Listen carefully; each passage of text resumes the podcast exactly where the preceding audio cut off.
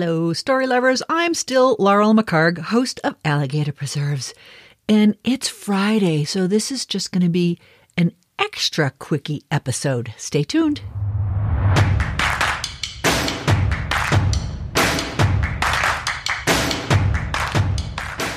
Welcome to Alligator Preserves, a weekly podcast about revealing yourself through storytelling, story reading, and story writing but probably not story arithmetic because that's not a thing. You just might surprise yourself with the secrets you'll uncover. In yesterday's episode, I talked about being tired.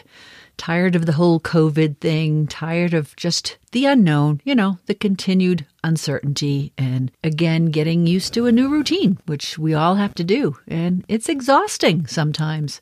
So today, I started the day off working on my puzzle, which I'm totally hooked on now. Totally hooked on puzzles.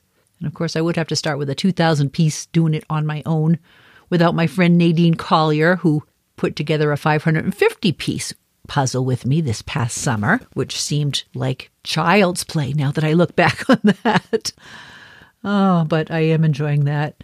I recorded a couple more chapters of Waterwight. I'm loving my book. It's quite the fantasy adventure. Kind of proud of myself. There, I said it. Then I had to do administrative stuff, trying to get money back from Airbnb for a vacation we will not be able to take, obviously. And so that's been a hassle. We don't have resolution on that yet. And the more important resolution thing is trying to figure out why people are getting copies of my new book, Dark Ebb Grim Tales, but Amazon is showing that I have not sold any paperbacks, which is incorrect because I have pictures of people with their paperbacks right now that they've ordered. I don't even have my author copies yet, but someone's getting paid for my work, and that's just not right. And hey, if anybody else out there ordered a copy of my paperback and you've received it, would you please let me know? Because this is most disturbing. Amazon has enough money. They don't need to get my $2 per book sale on top of everything else. That's just not right. So don't have resolution on that yet. That was kind of frustrating having to go through with that. But then I took a lovely walk and I beat the rain. I beat the rain. Hmm. That sounds like a poem title or maybe a song. And I went to the dump, determined that my triangle walk that I've been doing every day is exactly three miles door to door. So that's kind of cool.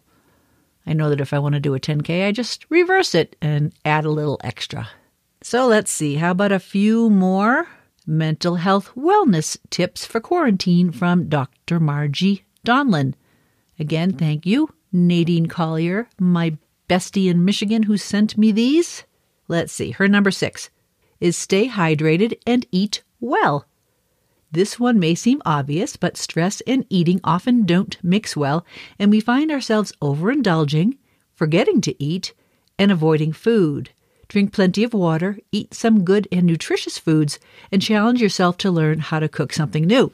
Well, this one's good. These are all good. Challenge yourself to cook something new. I think in past episodes, I've told you about some of the things that I've cooked with mung bean noodles. And the other night, I made the homemade split pea soup, which I don't think I've ever made, but I know my mom and my grandfather always used to make it, and I always used to love it growing up. So I made that. But as far as the forgetting to eat part, well, that may be something my husband does, but I sure never forget to eat. Now, eating well, that's another thing. Let's see, should I admit to you that I had a Snickers bar today and I just made a huge pot of popcorn because it's Friday and it's movie time. And even though I'm out of scotch, there is a little B and B left in a bottle I bought this summer. so I think it's going to be popcorn and B and B for dinner tonight. I think that's eating well.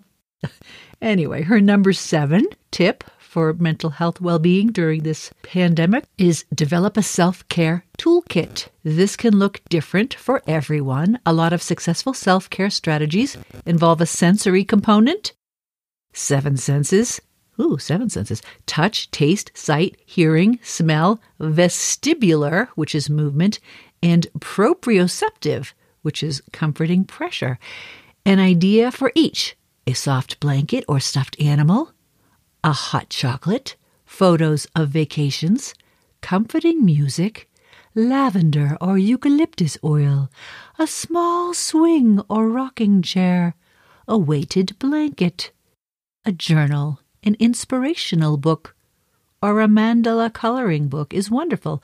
Bubbles to blow or blowing watercolor on paper through a straw are visually appealing as well as work on controlled breath. Mint gum, Listerine strips, ginger ale, frozen starburst, ice packs, and cold are also good for anxiety regulation.